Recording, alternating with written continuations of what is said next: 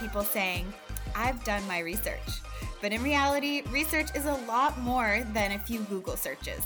And the problem is, when you picture a researcher, you probably think of somebody wearing a lab coat and trying to take over the world.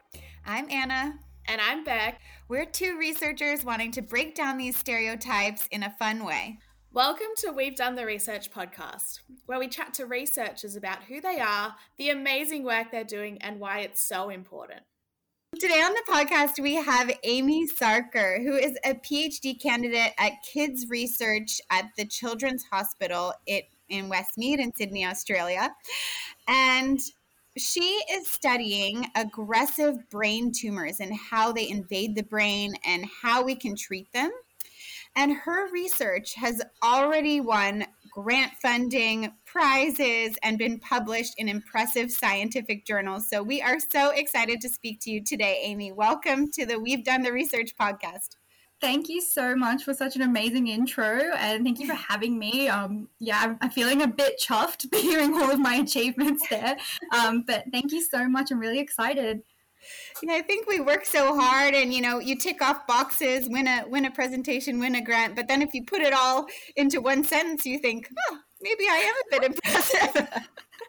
yeah, like I was just saying like before this that like you just kind of forget about all your achievements until someone spells it out and even then you're like, no, no, that wasn't me. Who was that? Who, who's that? Yeah, yeah, a bit of imposter syndrome, isn't it? a lot of imposter syndrome, I think yeah, absolutely. And I have a bit of like a funny story about how Amy and I met. So we met in pre-COVID times when you were allowed to meet in person, and there was this community event going on where they were promoting um, the history of medicine in the community. And so they had this old hospital open where you could go in and look at the old beds and the old instruments they used. I would have hated to be sick at the time because it was so scary. But they had a meet a researcher event. And um, Amy and I were both there as researchers, sort of sitting in this park at these little picnic tables.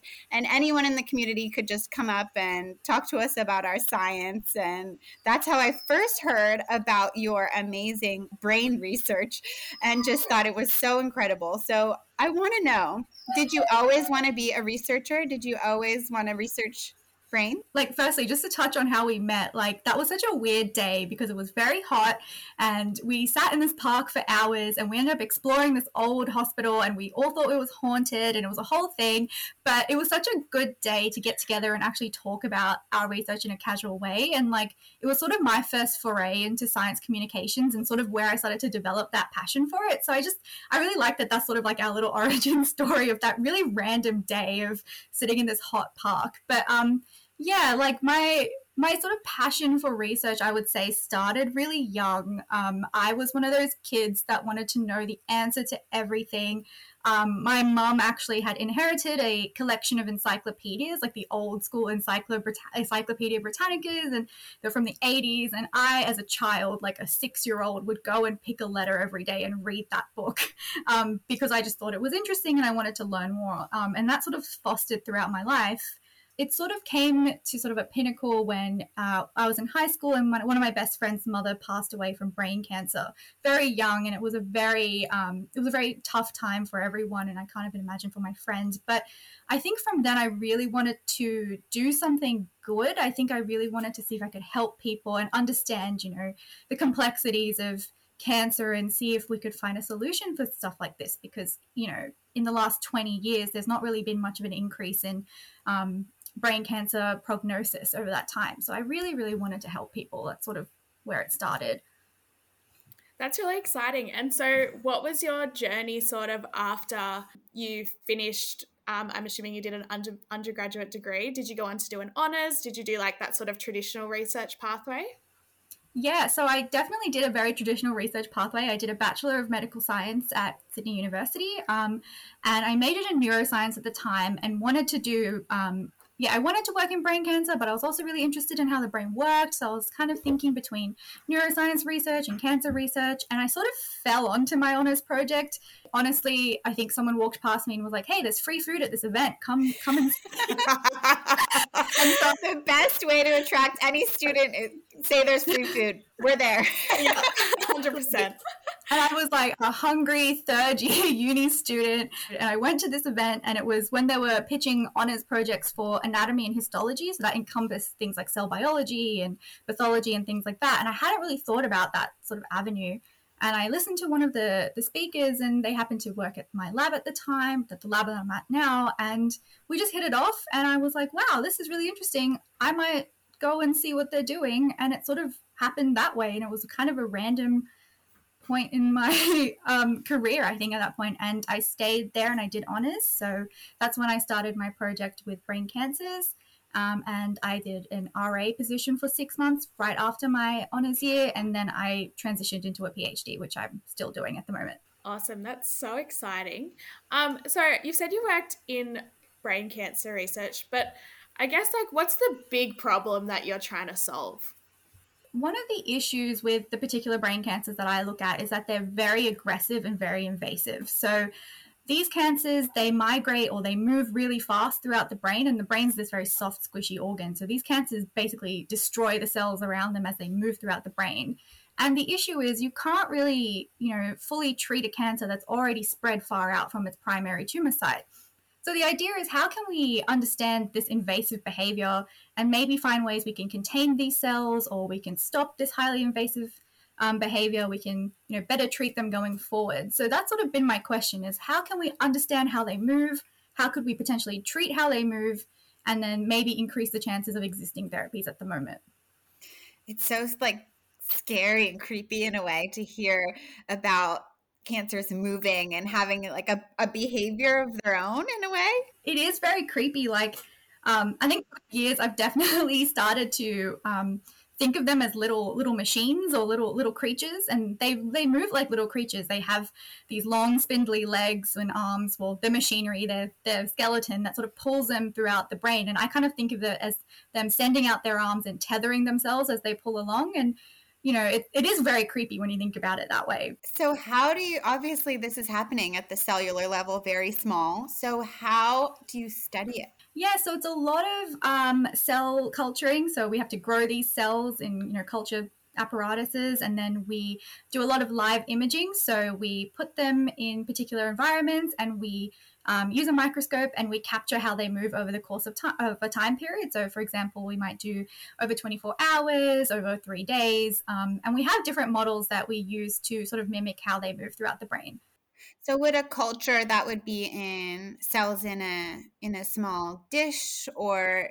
yeah, maybe maybe paint the picture so the audience if they haven't done a basic lab research can sort of picture what that might look like and what the different environments could be. Is that like hot and cold or um somewhat. So so when I say different environments, so this is sort of another prong of my PhD is sort of building models that better mimic this soft brain that I was just talking about. So if you think about the brain, you don't really think about a plastic dish, right? So right. when you think about lab research, you, you picture like a plastic plate and you picture like a, like a 2D surface and the cells are stuck to it and they pull themselves along this 2D solid surface. But really in the brain, that's not how it works. There's three dimensions in the brain. The brain is soft. So um, a lot of people like to say that the brain has the same softness as like silken tofu, if that's like a good way to think about it. So think about like silken tofu versus a plastic dish. Like you can't really mm, like replicate a lot of that behavior in those two environments.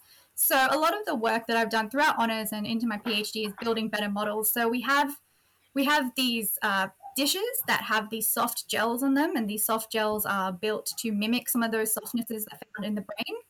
Um, and we put the cells on those dishes and we use the microscope and we image how they move along those soft dishes. So it's interesting because the cells can sense the softness underneath them. That's how they work, that's just what they do. Um, so that's one of our models. So another one of our models is building um, these tumor spheroids or these tumor balls. So basically, we take single cells and we clump them together. Um, and when they form these clumps, they kind of look like what the tumor is like in the brain. And then we put that clump of cells into another soft gel. So again, like a soft environment like the brain. And then this the this clump of cells starts to disperse like they would in the brain. And then we measure how far they disperse, again, using live cell microscopy. So you have a mini cell, you have a mini brain, and, you, and then you have mini tumors. And then you're trying to figure out how those work together and how that tumor spreads through your mini brain. Am I yes. that correctly? so we haven't hit the mini brains yet. So this is sort of the in between to the mini brain. So if I were to paint it out like like a progression. So we've got first we've got those gels in 2D and the cells are sitting on top of these soft gels. And then yep. we move into these balls of tumors that we put into this put into a 3D gel and they move out of the 3D gel. And then the third sort of iteration of that is we have these mini brains, which this was pioneered by another one of the PhDs in our lab named Victoria Pryor, where you develop these mini brain models from human stem cells and you turn them into human brain tissue and then you use that to model um, what a human brain would be. And then you stick those balls of tumors onto the mini brain and then the balls sort of you know disperse into the brain. So that's sort of that third iteration. That is so interesting. And it sounds like um, from you know what you're telling us there that you know, there's lots of collaboration happening between different people as well. So, what other fields do you collaborate with to sort of, you know, build these sort of mini mini tumors and mini brains? Um, what other fields do you need to work with? Yeah, so especially for our mini brain work, um, Victoria, the PhD student, um, did extensive work with a lab in Wollongong who were primarily developmental biologists. So they were doing all of that work, getting uh, stem cells and you know turning them into brain tissue. So that's sort of where one of that big, one of those big collaborations came from. We also do a lot of work with um, engineers, so biomedical engineers, you know, developing um, scaffolds or environments that mimic the brain tissue. Um, so there's a lot of work with like tissue engineering. Um, we've got a lot of mathematicians on, in, you know, involved as well. Um, there's a lot going on, um, just trying to you know develop these models and make them the best that they can be. Yeah, absolutely. That is so interesting and you know it's part of a big part of research that i think a lot of people maybe don't realize sometimes is that you know research is so multidisciplinary. Like, you know, you're always working with um, people from different fields to sort of make your research come together and make it as effective as possible. And like just again thinking about another collaboration we've got going on. Um, so we've got another side project project going on about you know developing better brain you know, models, and we have some uh, collaborators who do 3D printing, um, but they're 3D printing gels and then putting the cells into those gels and you know we're trying to see how that so that's being done with Inventia Life Science and they're out in in the city and they're a really cool you know startup tech company and that's another really in, cool like a really cool collaboration that we've got going on. Like i wouldn't even imagine working with someone who's doing 3d printing. So you're you're so right. Like the amount of people that you meet in this whole process is amazing. Um side note how many projects are you working on at once? I'm just like giving you a little bit of a snapshot of of the yeah. lab. I, am sort of I'm doing one little portion of that stuff, but like it just really goes to show like how everyone's expertise all together in the lab as well come together. Like yeah, you know, we're all sort of got got a main goal, but we're all doing very different things, but they all have the same, you know, underlying message and underlying goal as well. It's really important. Do you have any patients who used to have brain tumors or who are currently going through the process of, you know, they're going to have their brain tumor removed or something who you speak to about your research? So I don't really have much patient interaction at this point. Um, I'm very much, you know, right in the lab, but I do know a few people and a few families who have had brain cancers in their life. Like I said, my one of my closest friends um, has gone through the process, and I have another um, close friend whose family unfortunately lost two of their children to childhood cancer, and they are very, very invested in the work that I do, and I think they actually. Um, they every time I see them, they're very keen on knowing what's next, and you know how it's going so i think it gives a lot of people um, a lot of optimism for the future as well so it's, it's really nice to to share a lot of this with other people especially when they have that going on at the same time yeah, absolutely. It's always amazing to hear people doing such incredible work. And I know, um, you know, they've had that Beanies for Brain Cancer raising awareness, but I think it's really important also to hear from the amazing researchers who have the boots on the ground doing the work in the in the lab as well. Yeah, for sure. And I think it's also really important that we, you know, start exploring and telling more people about what we're doing in the lab. And it also helps, you know, raise awareness outside of the lab as well, which is great. Totally. And Amy, I don't know, like, I'm not a, specialist in doing stuff in the lab, but sort of with your research that you do in the lab, how would that then translate to like a clinical setting or like, you know, um, moving forward in like sort of the future, if you know what you find out is successful, how do you then translate that into like clinical or patient work? Yeah, that's a really good question, and I think a lot of researchers in like rife in lab work tend to forget about those things. But so I'm working with this particular agent at the moment um, that were developed by some of our colleagues at University of Sydney, and they're working on this new drug that can potentially contain these highly invasive cells. So it's a you know very preclinical testing at this moment, but um, it's really interesting that we could find a potential new therapy that can contain cells and then increase the chances of you know additional therapies like surgery, like chemotherapy. Like I said, if we can contain these cells from spreading throughout the brain, we lessen the chance of you know recurring tumors and we can increase the chances of survival. So I think, you know, knowing that I'm testing a new drug at the moment on these models that are more relevant to the brain and how soft the brain is and how um, the cells act in the brain, I think it gives new agents a better chance moving through into the clinical space because we've really optimized that preclinical testing phase. Wow. Yeah, that's so important because, uh, I mean, the research has shown that it takes up to 17 years to get from the lab all the way to something that we can use in our clinics. So, yeah, if we can shorten that time frame, that's sort of world changing in a way. Exactly, exactly. And I was just about to say, like, we have seen, like, the literature, de- the literature has definitely shown that a lot of agents that get approved preclinically and they enter into clinical trials. So once they start being used in humans, and you know, as they progress throughout into the clinical space, they tend to fail as they hit those large, like those late end um, trials. And there's a lot of discrepancy as to why did they fail in clinical trial, but they worked great in the lab. Like what what's going on here? So the goal of a lot of my work is to try bridge that gap between you know preclinical and clinical, and if we can make it much more effective preclinically, and if we can get the drug working or the agent working in a model that better mimics what it what it's like in the human, then you know we're increasing that chance of it coming through into into clinical into the clinical space. So I think that's really important. Yeah, Amy, that is such important work that you're doing, um, trying to close that gap. Like 17 years is such a long time. And also, you know, in that time, there's probably new things that have, you know, been developed that are potentially more effective as well. So, um, yeah, anything that we can do to try and shorten that time frame um, for research is so, so exciting. So, one of the things you hear about a lot is the blood brain barrier and um, you know talking about how things can cross the blood brain barrier have you done any work in that space um, and especially with like the sort of drugs that you're testing and do you know much about that uh, how that sort of works and could explain that to our listeners? Yeah, that that is such a great thing that you brought up because it is such a caveat to the progression of a lot of therapies for the brain because of this very, you know, tight blood brain barrier. A lot of things can't get through. So you have to design drugs that are you know able to cross that barrier. And it you know it's a lot of um, time and effort that to do so. So personally we don't work at work with you know that space um, but we are definitely trying to use therapies or use new agents in our lab that have been shown to cross the blood brain barrier because we don't want to find a really good agent that works in our model and then find out later in the fact that it doesn't cross the blood brain barrier.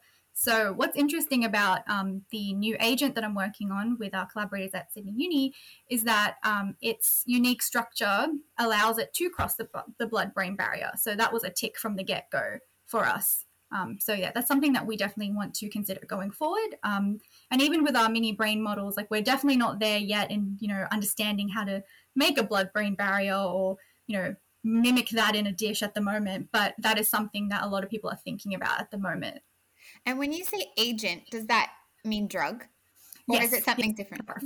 yes, like a yeah. like a therapy or a drug. Yeah. Okay, beautiful. So, where are you up to in your research journey now? So, what have you found so far? How far along are you? it's really weird to put it all together when someone asks you that, um, especially as a PhD student. So I'm at my, you know, the third year of my PhD, so sort of the pointy end of it. Um, unfortunately, global events has sort of hindered the progression of that in a linear fashion. But um, I would like to say that I'm I found some really interesting results. So that new drug that I'm testing has shown some you know promising effects in a couple of our models. So it's in, it's decreased the spread of cells from that tumor ball. So whenever we've done any experiments of seeing the, the tumor mass in the gels and the drug has decreased how much they spread out, um, we've also started to see some decrease of spread in the mini brain models as well. Um, we're very early in that in that analysis at the moment. Um, we're trying to figure out a good way to quantify how cells move throughout our mini brain models. So from I and from a couple of experiments, it definitely looks like the the drug is, has an effect. I was also very lucky to receive a, um, a grant to test out some new uh, technology at um, NanoString. So they do spatial biology. So it's, it's, very above my field. But basically, I was very lucky to send some of our samples, our mini brain tumor samples, um, to NanoString and see what the effect of our drug was on that scale. And we were able to see that that has also shown us that the drug is working. So again, I'm right in the middle of that data, so I can't say much. But um, yeah, it's definitely coming along. Wow, that's so exciting. So let's pretend for a second that your research does what, you think it does right now. So it makes the tumors basically not spread as as fast as they were before. And these are very fast moving tumors. So what would that look like at the end? So would that help the surgeons be able to locate the tumor and be able to take it out easier? Or you know what's the amazing thing that your research could lead to yeah, so exactly that. So if the tumor is in an area that can be surgically removed, so unfortunately in the brain, a lot of so if a tumor is found in the brainstem, you can't exactly surgically remove. But let's say it is in an area that you can surgically remove. If we've reduced the spread of these cells, then you're more likely to have an effective surgery if you are able to take it out. So if you can, you can have a complete removal of that cancer if it's all contained in the one area versus single cells that have escaped and ended up on the other side of the brain. They're so much harder to see. You, you can't exactly see a single cell or like a small mass in a brain. So that's sort of one one good thing coming out of this. And the other end of it is um, if it is in an area that you can't particularly, you know, go in for surgery, you could also treat with radiation or um, additional chemotherapy. So sort of increasing the chances of those therapies for working. So again, reducing the chances of those single cells that have escaped to go and form secondary tumors and, you know, destroying more brain matter. It's all about sort of containing it and stopping it from spreading as far out. Absolutely. It sounds life saving. That is amazing. Fingers crossed. It's, it's really exciting stuff just seeing it working, like, you know, in the lab. Yeah, and especially as you were saying that um, brain cancer research hasn't really come that far in the last 20 years to have these you know new new drugs and um, new methods that could potentially you know extend or save lives like that is just going to be amazing. So i'm so excited to hear more about your research in the future Thank you. Let's let's see. It's it's very exciting on my end as well, just to see how it progresses. Absolutely. So we have a bit of a um, segment here called Peak and Pit. So what is the best and worst part about being a researcher? Okay, so I'd start. Let's start with the worst, so we can end with the best. Um, the worst, I think. I don't know if it's the worst. I don't know. It's sort of coming to terms with failure. I think I wouldn't say that's a necessarily bad thing. I think it's more of a learning experience, really, but it's getting better at seeing things not work and not taking it personally. I think for me, that has been one of the biggest struggles over my career as a researcher. Um, just learning how to not be so bogged down when things don't work because that's just the nature of science. Not everything is always going to work perfectly. And sometimes a negative result is still a result. Like that is still an important thing that you found and it's not, you know, a bad thing. So I think I wouldn't say that's the worst thing, but maybe another worst thing is just kind of like getting enough sleep. yeah. I definitely survive off coffee, so yeah yeah we've we've moved on to multiple cups of coffee at this stage so um, if yeah the, some of the best things i think is like the sense of achievement even from like little things like i think that sort of touches on you know not seeing everything as being a bad thing but like you know celebrating small wins. I've become better at doing that um, throughout this process. And just feeling like i have a sort of sense of achievement and a sense of i'm doing something good um, even though it might not seem like it's a lot right now whatever I do is going to help someone in the future, whether it be, you know, a small amount of help or a large amount of help. I think it's going to make some sort of difference. And I think that really, really helps like spur me on and that gives me a lot of purpose. Yeah, absolutely. I think Rebecca and I can definitely relate to that passion for um, our research helping other people. So it's so nice mm. to hear.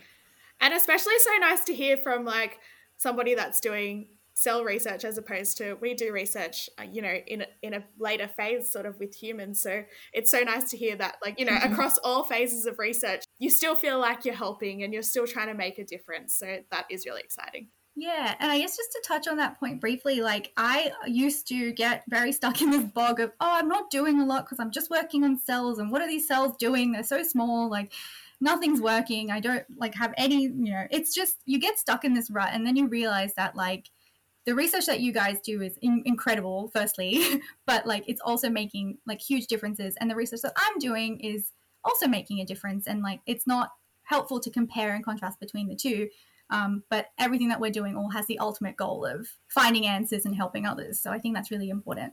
Yeah, 100%. I think sometimes researchers are portrayed as a bit scary. We're the mad scientists in movies and, you know, mm-hmm. we're creating monsters, but, you know, really we're in the lab trying to solve brain cancer or, you know, we're trying to help people with breast cancer or adolescents with their mental health. There's just so many ways that we're trying to help rather than the scary people look like in movies. yeah. And like people always seem to think that I'm this like very analytical, very harsh human, but like science is inherently a creative field. I think a lot of people forget that that you are doing very creative things on a daily, you're problem solving, like, you know, you're thinking out of the box constantly and everyone seems to think that i'm just like thinking in like formulas or something which is 100% not the case. But i think it's like sort of taking away that sort of image of like the, the scientist in movies i think is really important. 100% yeah anytime you say to someone i'm a researcher they go oh so yep you're in the lab or like and you know there's so many different ways of being a researcher and it's not just about you know one different type. There's so many different types as well. So now amy we have a few questions from our audience for our segment audience asks.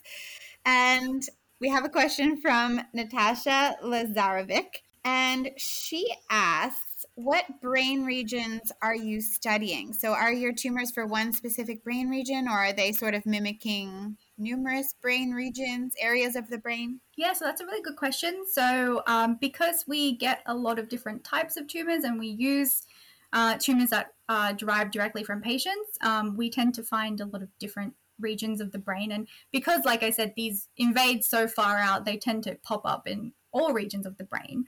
But one particular type that I look at in uh, it's a pediatric form. It actually originates in the brainstem. Um, so that's sort of where it starts. And again, that sort of becomes a caveat to surgery and prognosis because that's such an important and delicate region. Um, but we've also seen that in the literature, these tumors that start in the brainstem can end up as far as the frontal lobe. So we really, you know, are thinking about the whole brain as a picture here. Of course, you know, there are different areas in the brain that these cancers like to sit in. they have little niches. That's also what the literature is currently looking at. So it's really hard to sort of pinpoint it to one region at the moment. That's so interesting. So how does how does that work? Maybe you could explain. So we can, you know, we're doing some work at the moment where we can pick up samples from, you know, the pathology department in the hospital. I'm very lucky to work right near it, being in the children's hospital. So we can collect tumor tissue that's come out of uh, surgery so like a biopsy, for example, and then that we can put straight into culture. So we can try maintain those uh, characteristics. So we like to, you know, use conditions that are better mimicking the brain. So you know, things that are more relevant to what we find in the brain. Again, environments that are more relevant to the brain. So we grow them as spheres potentially. So they're in the 3D um, state. They're not as you know they're not stuck on a plate like i keep saying because that's yeah. not what it is so we try to you know maintain those characteristics straight out of the patient um, as much as we can and even if we are working with cell lines we also like to maintain those characteristics again using using things that are more relevant to the brain chemistry um, and all that so yeah, it, it's hard to sort of pinpoint an actual region, but uh, mini brain models that are currently in, de- in development are basically just the large main region of the brain at the moment. But people have developed specific regions, um, but that's not our lab at the moment. Yeah, I, I, guess I didn't know that there was certain tumors that like to be in certain places. Hmm. That's Yeah, really that's something new that I've learned today. Yeah, no, we've definitely seen a lot of studies coming out that's you know they ha- they follow a very distinct pathway depending on where they start off. So, for example, if if a brain cancer starts in the brainstem, you might see them you know form a niche um, as they move out, and they follow that pathway, and then they spread out far and wide from that. So. Um, that's a lot of work that a lot of other people in the field are doing, but it's really interesting to see that, that that's something that they do, and we can potentially exploit that going forward. We have another question from um, Miriam Mando, who wants to know if there's any relationship between the things that we eat or the things that our mother ate that could impact how fast tumors grow. That is a really interesting question. I think a bit out of my area of expertise. So the the agent or the, the drug that we're using is actually a derivative of omega three fatty acids. So yeah, I, I have no place to say anything in terms of like, you know, the development of that agent because it was done by, you know, collaborators. But from just doing some basic research and basic reading at the moment, you know, trying to write my literature review, it looks like the omega 3 fatty acids acids in your diet could potentially, don't take my word for this, decrease the chances of uh, cancers forming. So I think that's just where that research sort of stemmed from, like seeing a lot of um, data coming out of regions in the world that have high omega 3 fatty acid intake. Right. There's lower risks of cancers. So I think that's sort of where that research sort of stemmed from and where that, that agent was developed from. So it's out. Yeah, it's really interesting that our drug is actually an omega 3 fatty acid derivative. I was going to say, is there anything you found? Are there certain environments where the tumors spread faster than other environments? Yeah, so this is the thing. Um, cancer cells inherently are very, uh, the technical word is heterogeneous. So there's a lot of different things going on in each specific cancer. So one person's cancer might have a completely different profile to another person's cancer.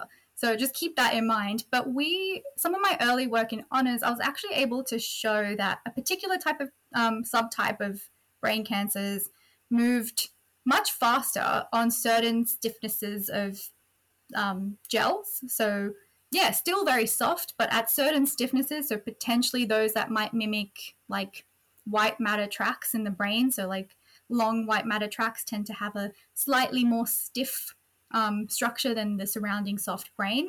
Um, We were able to sort of see that potentially some cancers might move much faster and sort of pull themselves along these white matter tracks or regions that mimic these white matter tracks um, and you can manipulate that potentially. And then we saw other types of cancers showed no difference in the way that, so it doesn't matter if you put them on a very soft surface or a slightly stiffer surface, it didn't matter, it didn't change anything. Um, we also saw that um, potentially uh, the stiffness of the underlying surface might also direct how they respond to existing therapies. So they might be more sensitive to a certain drug than they are to another drug, just depending on where they're growing. So but it's all it's all very dependent on the actual cancer. So that's the that's the thing. It's like the whole shift into personalized medicine is sort of where that's kind of going as a whole. It's like everyone's cancer is different and how can we um, model and mimic how those cancers work outside of the human brain so we can you know develop the best type of therapy for them going forward.